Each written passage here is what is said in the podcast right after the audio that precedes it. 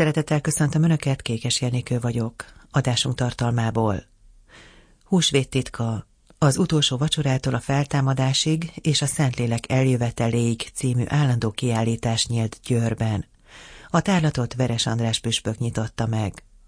Több olyan alkotás is van köztük, amelyek eh, önmagukban is a legmélyebb titkot tárják föl. Borza Teréz porcelán és szobrászművész a szakrális munkáinak gyűjteményeiről nyilatkozott.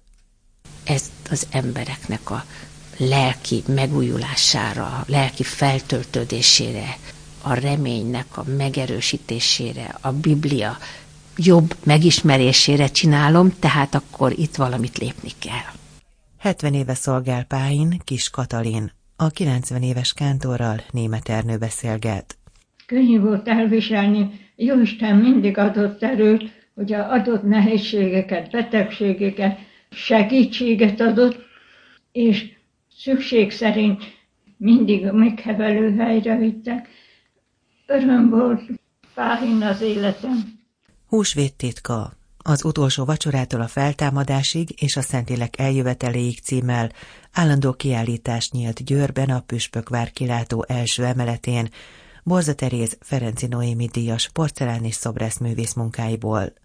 A költészet napján nyílt tárlatot Veres András győri püspök nyitotta meg. A kiállítás címe Húsvét titka, és azt gondolom, hogy a legfontosabb időszakban nyílt meg ez a kiállítás, mert segíthet bennünket abban, hogy ennek a titoknak a, a mélységéhez közelebb kerüljünk.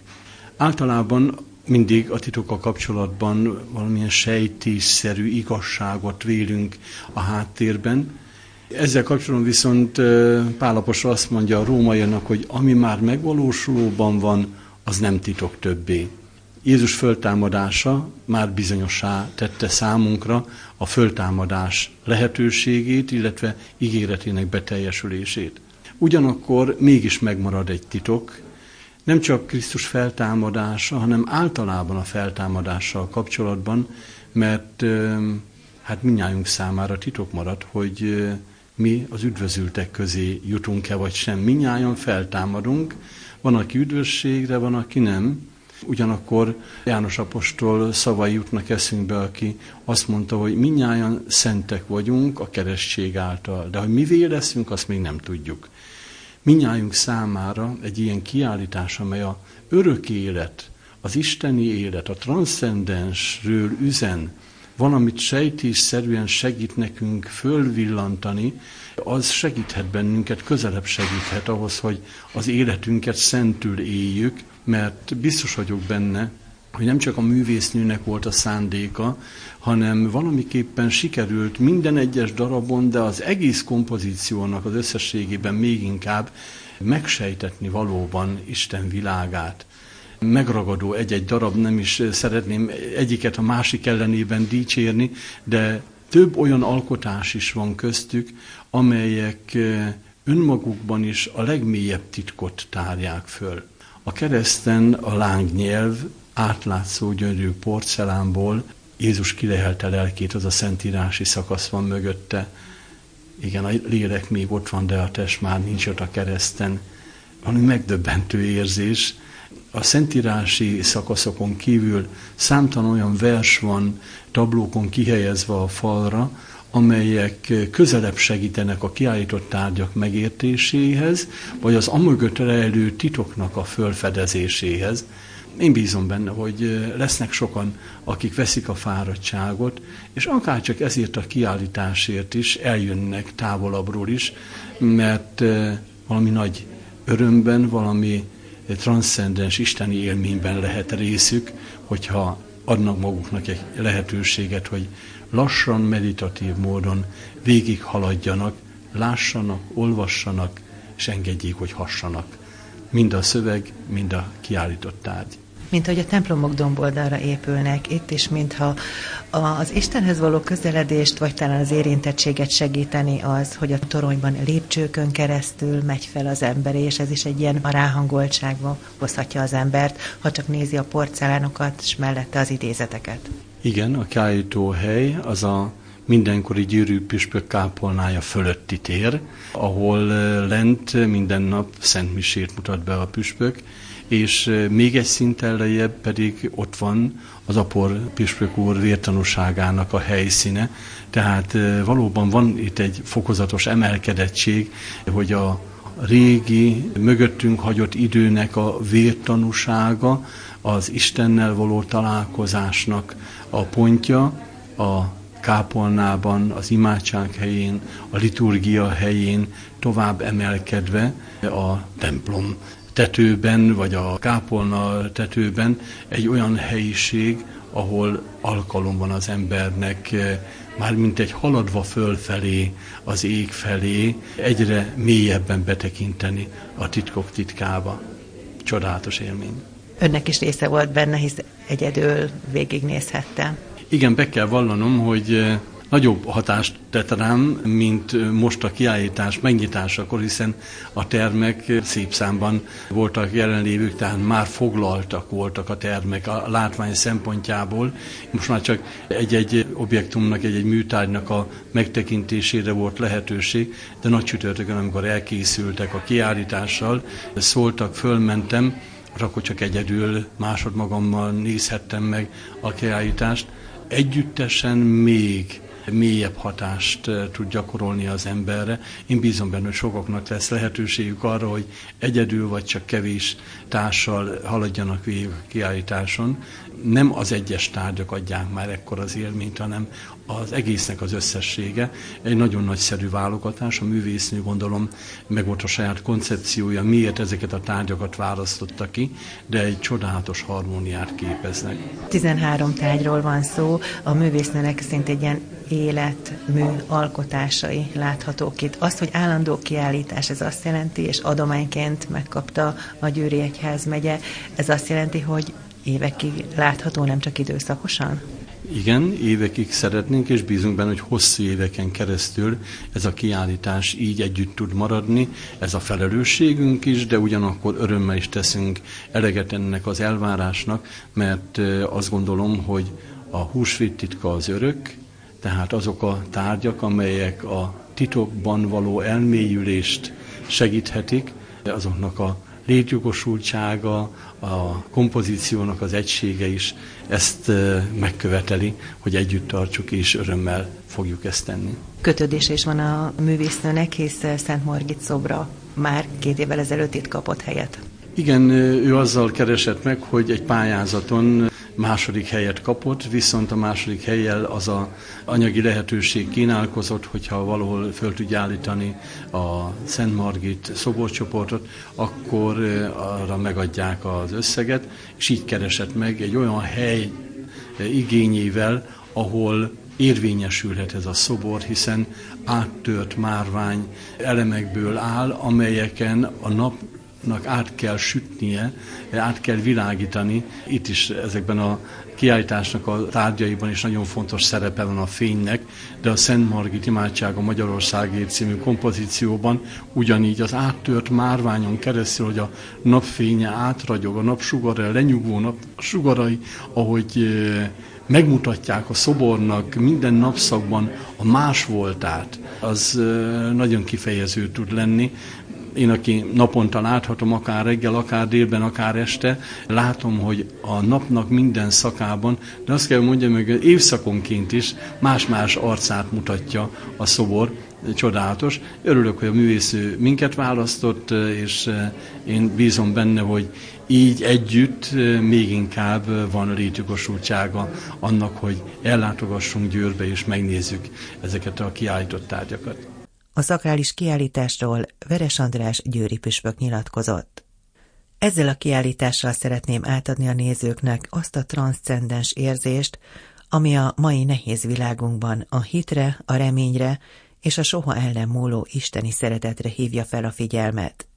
Ezek a porcelán, öregfa, merített papír alkotások az isteni fény áthatásával tárhatják fel azt a titkot, amit szem nem láthatott, csak a lelkünk rezgésével foghatunk fel, nyilatkozta Borza Teréz Ferenci Noémi díjas porcelán és szobrászművész, akivel végigjártuk a tárlatot.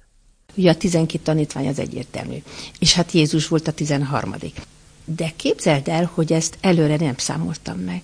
Mikor a végén elhatároztam, hogy na most ide ennyi alkotás fér be, és még egyet tudom, hogy fogok csinálni, és a végén elkezdtem számolni, hogy hány munkát is viszek, és kiderült, hogy 13. Teljesen véletlen volt, de nagyon megörültem neki. Mondom, valahogy ez is, ez is egy sugallat. Győrben a Püspökvár kertjében található Szent Margit szobra. Ez indokolta, vagy adott lehetőséget, vagy további távlatot arra, hogy egy állandó kiállításod kapjon ott helyet?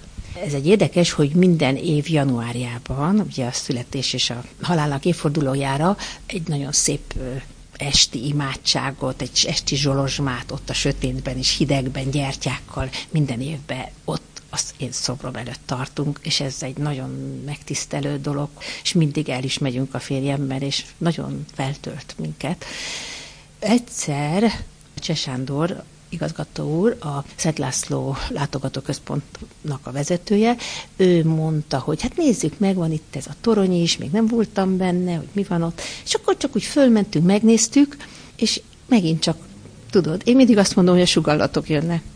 Ezzel csak megálltam ott, a középső tájékán a torony kilátónak, az első szintjének mondják, de azért egy kicsit magasabban van, és akkor mondom, hát ez nagyon-nagyon szép tér ide el tudnám hozni az én húsvéti kiállításomat, a Húsvét titka című kiállításomat, mert már akkor rögtön láttam, hogy ez két kis teremből van, és egymásban nyílik, és rögtön láttam a szemem előtt, hogy mit, hova tennék. Ez, ez halálkom, ez mindig így szokott lenni nálam, és ezért nem is hagyom elveszni, ha így jön egy sugalat, hogy az, az, azt meg kell csinálni, nincs mese azt én kaptam, azt a sugallatot, mint a Szent Margát, azt meg kell csinálni, és meg is csinálom legtöbbször, vagy el is készítem, mert úgy éreztem, hogy ez, ez, ez feladat.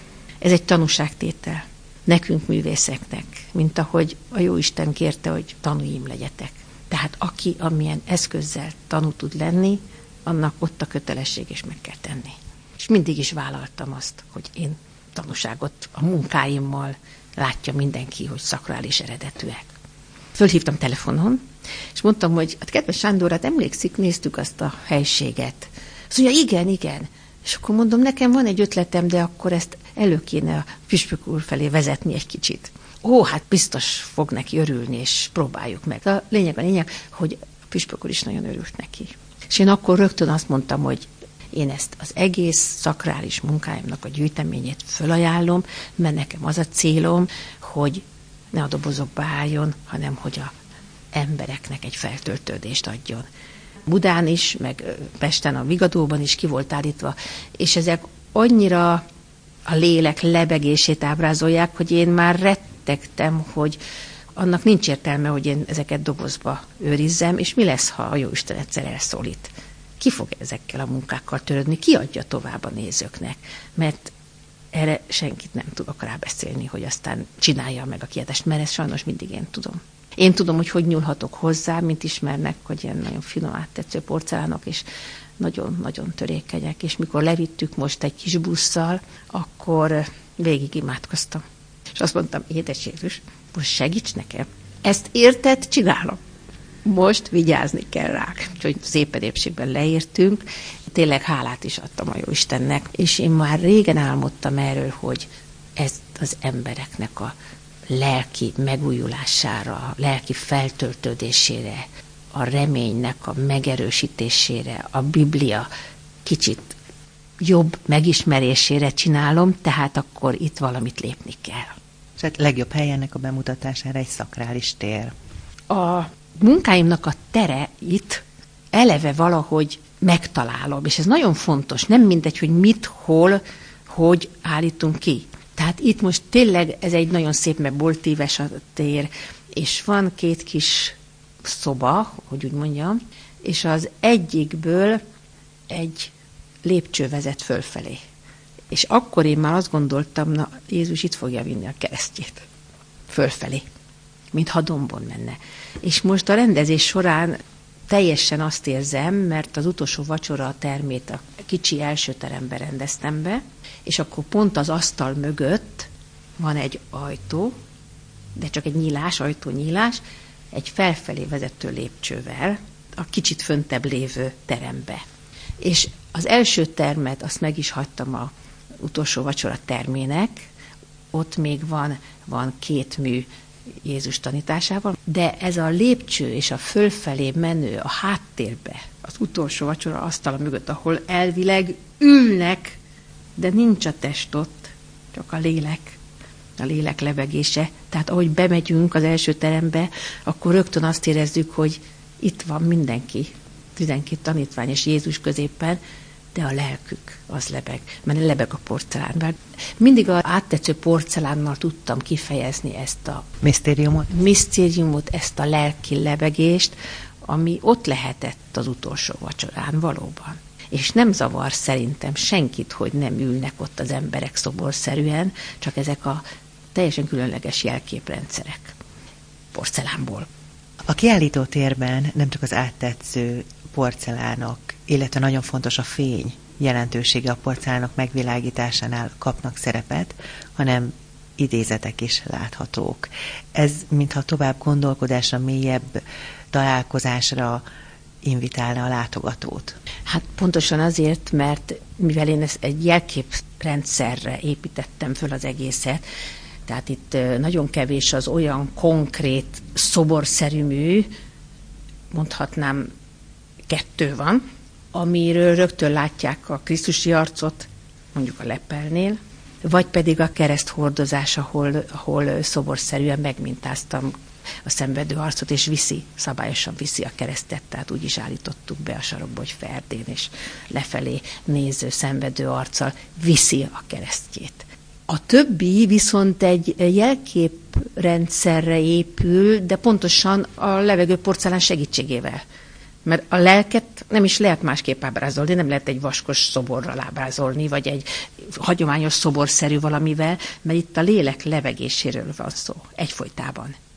Tehát akár az utolsó vacsorán, ahol középpen van a, az üvegkereszt, de az üvegkereszten van egy porcelánból gyolcs áthajtva, mint a nagy csütörtök jelképe. Mellette meg a porcelánból a, a kehely, a bornak jelzéseként, és egy nagyon szép ilyen kibomló porcelán, ami szinte azt mutatja, és úgy néz ki, mint amikor Krisztus az utolsó kenyeret megtöri. Tehát a kenyértörés van benne. De nem kell ezt megmagyarázni, és nem kell oda rakni semmit, ezt szerintem mindenki fogja érezni, de viszont minden egyes kis műnél, vagy egy installációnál ott van fönt az odaillő bibliai idézet, sőt, még mellette legtöbb esetben egy nagyon szép hozzáillő költőnek egy versszakasza. Mikor néztem a internetet és kerestem a húsvét verseket, hát csodálatos sok verset találtam. Tehát ezek mind rásegítik a nézőt, de nem azért, hogy megmagyarázza, hogy na most mit lát, hanem aki mondjuk a, a Bibliát nem annyira ismeri, akkor ez még hozzásegíti és megérti, sőt, szárnyalóvá teheti az ő gondolatait is. És hát ugye az a cél, hogy megismerjék az egész húsvétnak a titkát, az egész húsvéti történetet, és ebből ők is merítkezni tudjanak, és a Jóistenre hagyatkozni, és lássák, hogy a Jóisten szeretete nélkül valahogy semmi nem fog sikerülni. Ezért tettem oda az idézeteket.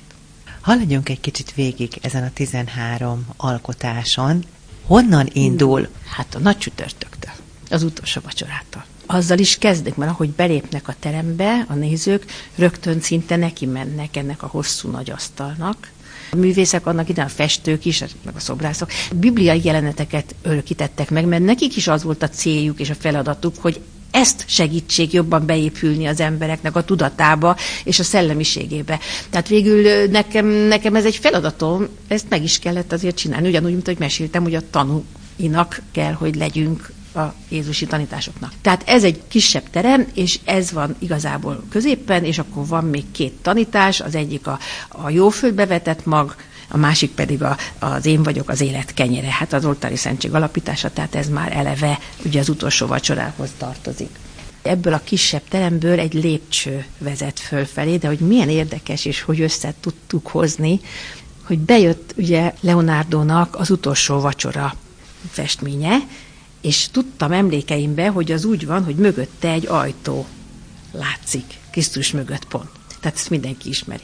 És ez pont úgy állítottam be ezt az asztalt, hogy az ott mögötte legyen, és ami még egy plusz, mert ott nem látszik más, csak egy ajtó, vagy egy ajtónyílás mondjuk, hogy ebből egy lépcső vezet fölfelé, a felső kis terembe, és erre mondtam azt az előbb nagy elképzelésekben, hogy, hogy ebben rögtön azt láttam, hogy Jézus ott föl fog menni a kereszten, mi velünk együtt. Tehát Jézus is viszi a keresztet velünk együtt, a mi keresztünkkel együtt. És akkor rögtön látszik ez a bizonyos kereszt, amin rajta van a szoborszerűen Krisztus arca, meg a saját magam mintáztam meg, és az egy vastagabb porcelán, de az nem egy, nem egy áttetsző, de eredeti tövis koszorú van a fején, amit szintén egy növény, ugye, és abból fontam nagyon nehezen, mert nagyon-nagyon-nagyon szúr. El tudtam képzelni, amikor a Krisztus fejére nyomták, hogy micsoda sebeket okozott ez. Mert ez tűhegyes, és kemény. És amikor rányomhatták a fejére, mindig eszembe jut Mel Gibson filme. Mindig. Az micsoda, micsoda fájdalmat és kínszenvedést okozott, és ő a szeretetből mi mindent elvállalt az emberiségért. Tehát itt, mikor már a keresztút elkezdődik gyakorlatilag, de mondom, ezután már az következik, hogy egy nagy kereszten Jézus már az utolsó szavát, a hetedik szavát mondja, atyám, kezedbe ajánlom lelkemet. És ez is milyen érdekes, hogy ez a mondat, ez a hetedik szava Krisztusnak, Jézusnak, nincsen benne a többi evangéliumi leírásba. Tehát a Máté, Márk és a, és a Jánosban nincs, csak a Lukács írta ezt meg. Egyedül és ahogy én ismertem már az evangéliumi leírásokat, én emlékeztem vissza rá, hogy de tudom, hogy ezt valahol én így olvastam, és miért nincs benne, mikor elkezdtem a, a nézegettem mindig, ahol kinyitja az ember, tudod? Ahol kinyitja az ember, az szól mai napra. És ugyanígy volt, hogy amikor készültem a kiállításra, akkor kinyitottam pont Lukácsnál, és ott volt ez a mondat, ami nekem benne volt a fejembe, de tényleg nincs úgy igazán, hogy mondjam, köztudatba, de ez a hetedik szava, az utolsó szava, atyám kezedbe ajánlom lelkemet. És erre egy gyönyörű mondata volt második János Pálnak, amit én föl szeretnék olvasni. Urunk Jézus Krisztus, aki halálküzdelmedben sem maradtál közömbös az ember sorsa iránt, és utolsó leheleteddel együtt az Atya irgalmába ajánlottad minden idők, minden emberét gyöngeségeivel és bűneivel együtt, árazd belénk és a jövendő nemzedékbe szeretetet szent lelkét. Nehogy közömbösségünk hiába valóbbá tegye bennünk halálod gyümölcsét. Tehát ő utal pont erre az utolsó mondat, hogy utolsó szavával ránk gondolt, akikért feláldozta az életét. Ezután már csak ugye várjuk, hogy feltámadás megtörténjen. Ez lesz a következő kis állomás, aminek mondhatjuk, amikor ugye is a, a sírból feltör Krisztus feltámadásának a fénye. Tehát itt egy szintén nagyon kitörő porcelán raktam rá egy pattintott gránit kis darabra, szikla darabra igazából, és ez jelzi ezt a feltámadást, a hajnalfényt, amit Péter és János legelőször szinte látott, és akkor bement a sírba. És akkor mit látott? Megyünk tovább, hogy nincs ott Jézus. A gyolcs, ugye, ott maradt szépen, mintha ki, kijött volna belőle, kiszállt a lelke, de a arckendő az ott volt összehajtva az egyik kis oldalánál. És aztán ez lett az igazi lepel, amin az arcot is látjuk.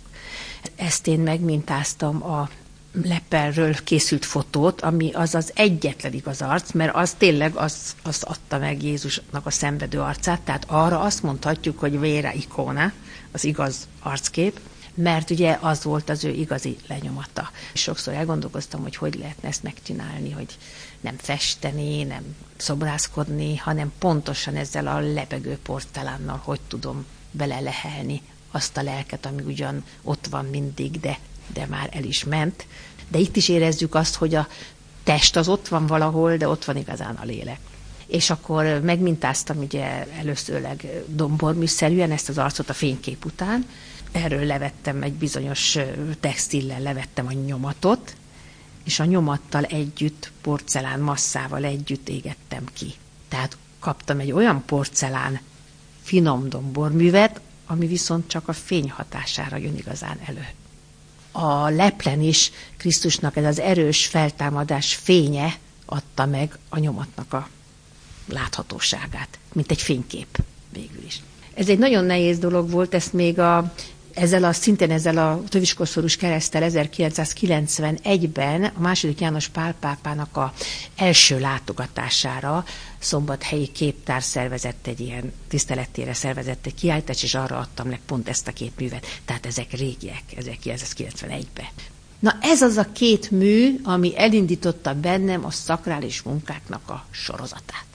Hogy hozzámertem valamihez témába is nyúlni, és ezt tovább vitte, és miért pont húsvét? Hát Hát a húsvét a kereszténységnek a legnagyobb ünnepe. Hát húsvét téma az, az kimeríthetetlen. Hát az egész szenvedés történet, a keresztút, kereszten való utolsó mondatok, akkor a feltámadás. Tehát ez egy olyan téma, amiből szerintem végtelen művészeti alkotások születhetnek.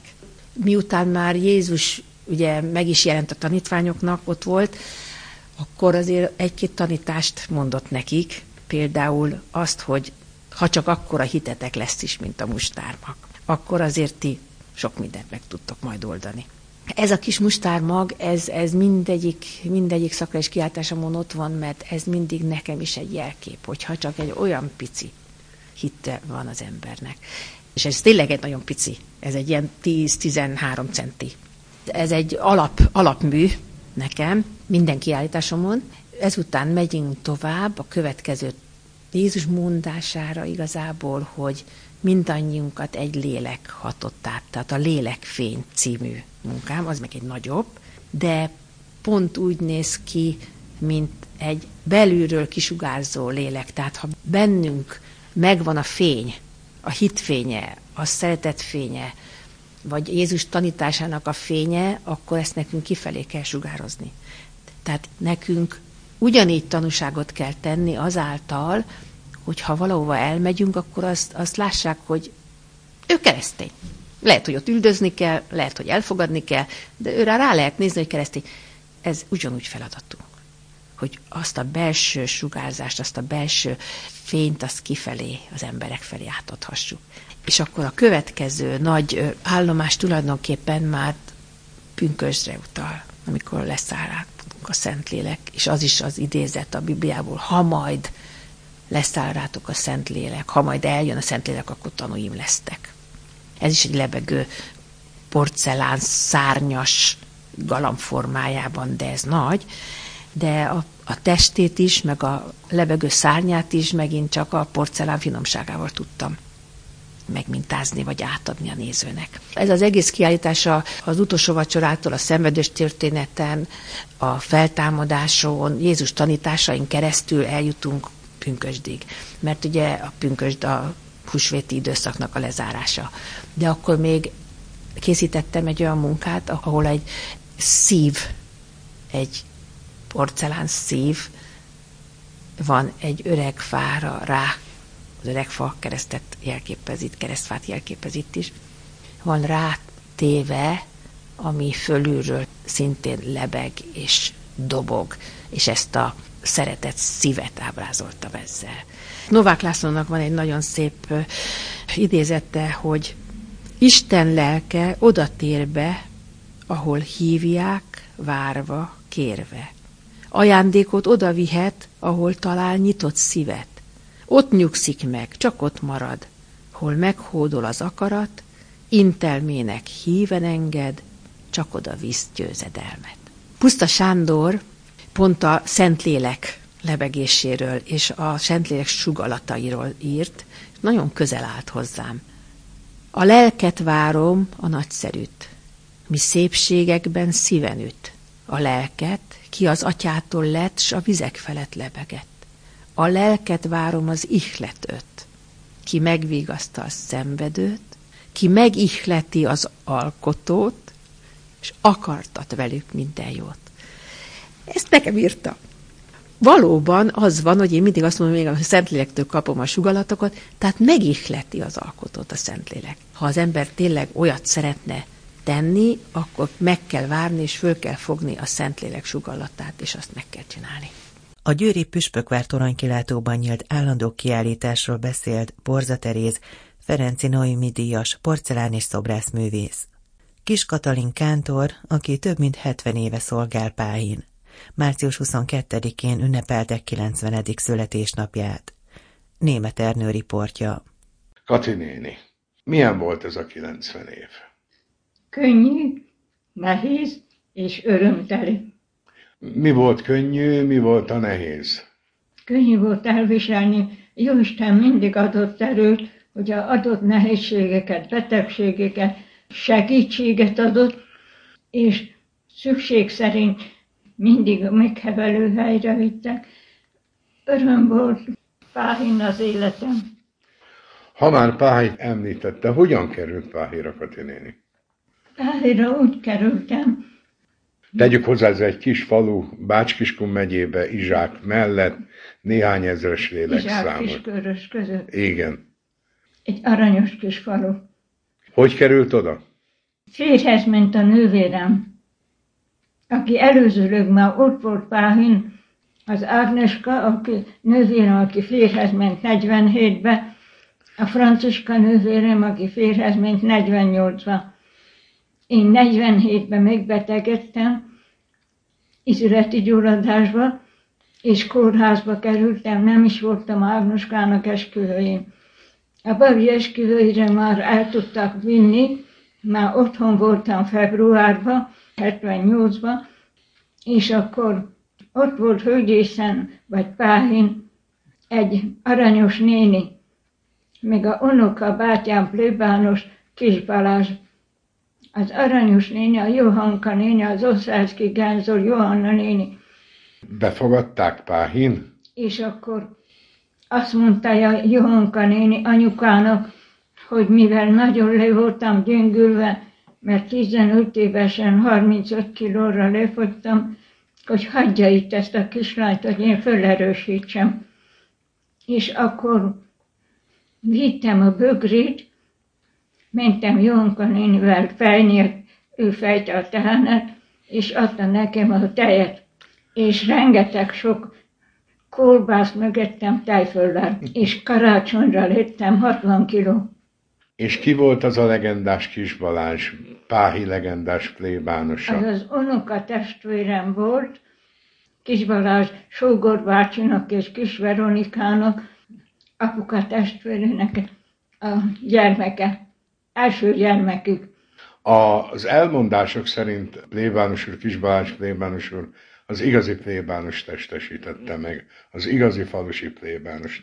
Összetartotta a falut, összetartotta az embereket, különbözőféle közösségeket szervezett, igaz-e? Igen, leánykört szervezett, akkor legénykört szervezett, akkor házipari szervezett, ilyen pénzügyi központot, ahova vitték a pénzt, tejcsarnokot rendezett, Tehát egy közösségi ember volt, és a közösségért élt, ugye? és akkor minden évben meglátogatta a híveket, mindegyiket kivétel nélkül. E Pedig azért ez a 30-as, 40-es, 50-es években azért ez eléggé nagy feladatnak bizonyult, nem? Nagy feladat volt, de megcsináltam. Ezen kívül, hogy megélhetést biztosítsuk, mint most is, nem könnyű az egyháznak az élete, mert anyagilag is meg vannak szorongatva mindenkivel mostan, nem csak az egyház. És akkor hozzáfogott Balázs atya méhészkedni. Orgoványról a hátán hoztál motoron a kis méhész kaptárt, és azt mondta, hogy méhészkedni kell. És vasárnap délután én szerettem volna menni a lányokkal sétálni a faluba, és azt mondta, hogy nem, megyünk méhészkedni. És én haragudtam a méhékre, meg is csíptek. De végül mégis megszerettem őket. Ezt én is tudom tanúsítani. És annak köszönhetem az, hogy most itt vagyok ebbe a házban. Kati néni, hogy lett ö, kántor? Kántor meg úgy lettem, hogy 948-ban végeztem a harmadik polgári 46-47-ben. De mivel államosították az iskolákat, megszűnt a polgári, és nyolc általános lett.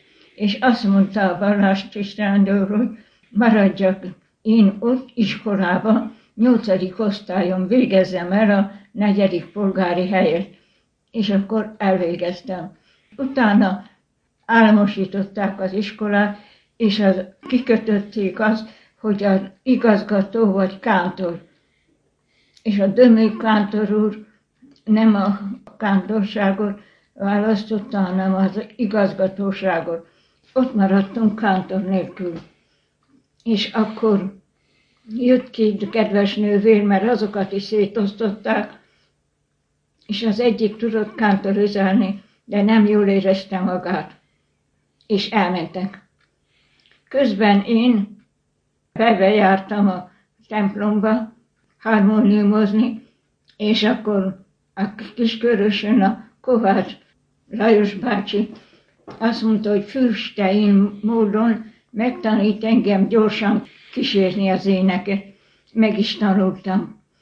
És én megtanítottam egy Piroska nevű lejányt, és az is megtanulta. És akkor Páhira jött férhez, a Langó Irénke. Ő is Balázs pusztán volt, onnan jött fél Páhira.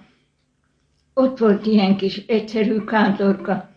És amikor én fölmentem fel Pestre, mert azt mondta Balázs bácsi, hogy ez nem elég, meg kell tanulni rendesen kántorizálni. És fölmentünk Pestre fölvételizni. És én nem akartam ott maradni, nem is akartam elmenni. De azt mondta, hogy el kell menni. És akkor fölvettek, fölvételén ott is maradtam, és a Múca bácsinak a kedves leánya, apáca leánya biztosított nekem harmadik kerületben Szent József plébánián szállást, és három éven keresztül augusztus egész hónapban kellett menni, közben pedig a föladott leckét meg kellett tanulni. És így lettem kántor. Mit adott a kántorság Kati néninek? Örömet. És mit adott a hit? Reményt. Mindezt azért kérdezem, mert Kati néni nem csak kántor volt a Váhin ebben a faluban, hanem egy igazi, ahogy Balázs Matyát említettük, egy igazi közösségi ember is. Rengeteg ismerőssel, rengeteg baráttal. Katinén is megpróbálta összefogni a, a falu aprja nagyját, azon kívül, hogy kántorkodott, még hittant is tanított, ha jól tudom. Hitoktató volt. Mégis ez a 70 év, ami több mint 70 év, amit ebben a közösségben eltöltött, azon kívül, hogy egy csodálatos 70 év volt, azon kívül a lelki megerősödésben mit segített? Nagyon sokat. Nagyon sokat. Akkor, amikor el voltam keseredve, el voltam csiggedve, akkor mindig rágondoltam arra, hogy hát van miért élnem. És akkor rózsafűzér társulatot, Jézus éve társulatot, énekórákat tanítottam, kórus szerveztem, a szertartásokat a latinul kellett megtanulni először mindent, temetéstől kezdve Szent Miséig. Én is voltam közösségnek tagja, ha kellett menni a bárhova ilyen helyre, akkor ott voltam köztük. A másik, ami érdekes, és ezt is hagy kérdezzem meg, Kati néni egy nagy családban nőtt föl, 11 testvére volt, ha jól számolom. 12. 12. 12 testvére volt. Mit jelentett Kati néni számára a nagy család? Boldogságot. Nagyon jó gyermekkorunk volt, szegények voltunk, nehéz volt, sokszor csak reggelire is pirított kenyered megpirított anyuka, meg valamilyen kerek kávé volt a régen, abból csinált nekünk a teljes kávét, és akkor ez volt a reggelünk. Ha mentünk iskolába, akkorára megsütötte a krumplit, és akkor becsomagolta, és oda tette a zsebünkbe, hogy melegítse a kezünket, mink iskolába megyünk, és iskolába meg megettük. Vallásos családban nőtt fel? Vallásos család. Apuka, anyuka mélységes vallásosak voltak. Soha én nem hallottam, hogy anyuka rosszul szólt volna apukának, ha valami nem tetszett anyukának, akkor azt mondta, hogy nem úgy van az fékás. Katinéni azzal, hogy istápolta, ápolgatta rokonait, unokatestvéreit, az pótolta a családot? Vagy a páhi közösség volt tulajdonképpen a Katinéni a családja? Mind a kettő. Nagyon sokat eljártam hőgyészre segíteni a Ágneska testvéremnek. Nagyon sokat eljártam a Franciskához, Soltra, félegyházára, mikor férhez mentek segítseni nekik. Soltra kerékpárral jártam, félegyházára is kerékpárral jártam. Mikor a harmadik gyermeke született a Babinak, akkor is a két gyerekkel én voltam, addig, míg a szülő otthonból hazakerült. Akkor, amikor a Ágneskának nehéz problémája volt, szólt, beültem az autóba, és akkor mentem és segítettem. De azért is elmentem, mert Ágneskának műtötték a szemét, és hogy a Laci el legyen látva, elmentem. Tulajdonképpen ezt a 70 év, ez nagyon hosszú idő. Hogyan élték meg a különbözőféle politikai változásokat egy akkora közösségben, mint Páhi? Hogyan volt az egyháznak mondjuk az 50-es, 60-es években hangja, szava 70-es években? Elfogadták-e Balázs bácsit, és elfogadták-e Katinénit úgy, mint egyenrangú felett a faluban? A háború ideje alatt, ugye volt a orosz meg a német, menekülni kellett volna a faluból. Balázs atya összehívta a népet, és azt mondta, emberek, ne menjünk sehova. Ha meg kell halni, halljunk meg a saját házunkba, de ha elhagyjuk a házunkat, mindenünket elveszítettük. És akkor szerencsénk volt, mert a orosz hadsereg, vagy a német hadsereg elment Solt felé, meg Orgovány felé, és minket Páhén jobban kikerült. De voltak bent oroszok a plébánián, és Joanka néni minden reggelre sütött nekik kenyeret, amit ők ettek, azt meg nekünk adták. És a falut is nagyon megmentette, de az orosz háznak a pincéjében voltak rabok, és ott lőttek is nagyon embereket. De volt egy ember is, akit nagyon sokáig tartottak ottan, és az festő volt, és lefestette a szűzanyát egy nagy szép képen, van is róla fénykép. Tehát mentette, amit menthető a háború ideje alatt is mindig a népért dolgozott, mindig a népért áldozott. Hogyan épült egyáltalán a templom? A templom a 30-as években épült. Úgy épült, hogy 934-ben Herédről Balázs bácsi oda került Páhira.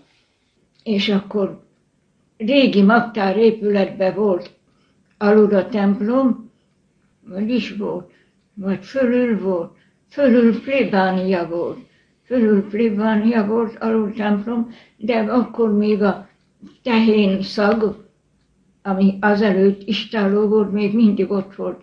És akkor Balázs atya kicsit huncutul megtámogatta a falakat, hogy össze akar dőni, muszáj templomot építeni. És akkor kapták azt a kis területet, és azon hozzáfogott templomot építeni, 937-ben kész volt, és fölszentelték. Tornyot mikor kapott a templom?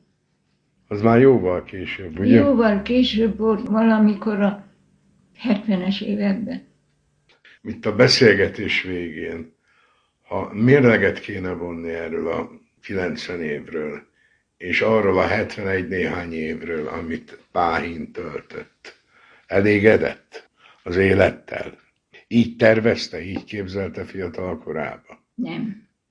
Nem is. Sokszor, sokszor meg is akartam szökni. De Jóisten mindig visszahívott valamiféleképpen betegséggel. Mikor ott akartam hagyni Pálin, Elsősorban azért kerültem Pályra, mert beteg voltam. Másodszorra el akartam menni Pályról, kaptam egy tüdővérzést. Ha nem akartam megint valamerre, akkor kaptam egy gyomorvérzést.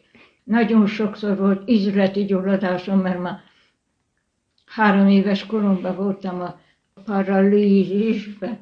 A bátyám a véna nyomó maradt, én még erősödtem és nagyon sokszor a üzleti gyulladások nagyon-nagyon erőteljesen igénybe vett, és ez végig kísér egész életemen.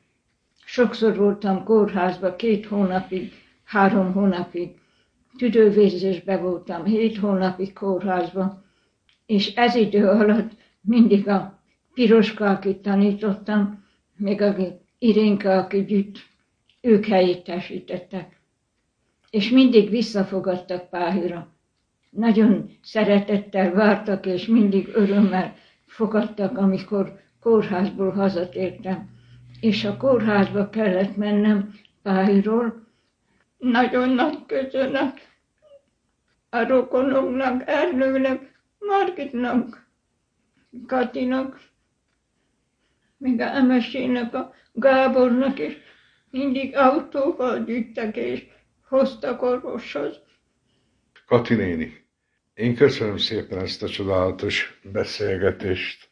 Nagyon sok mindent tanultam belőle, és remélem, hogy nagyon sok mindent tanulhatunk is belőle. Ha a hitvallását egy mondatban itt a beszélgetés végén meg tudná fogalmazni, mi a hitvallása? Isten uránti szeretet. Ragaszkodunk hozzá, ő is ragaszkodik a Kati nénihez. Köszönöm szépen. Kis Katalin Kántorral német Ernő beszélgetett. Kedves hallgatóink, megköszönöm figyelmüket a technikus Bix Levente kollégám nevében is, Kékes Jenikőt hallották.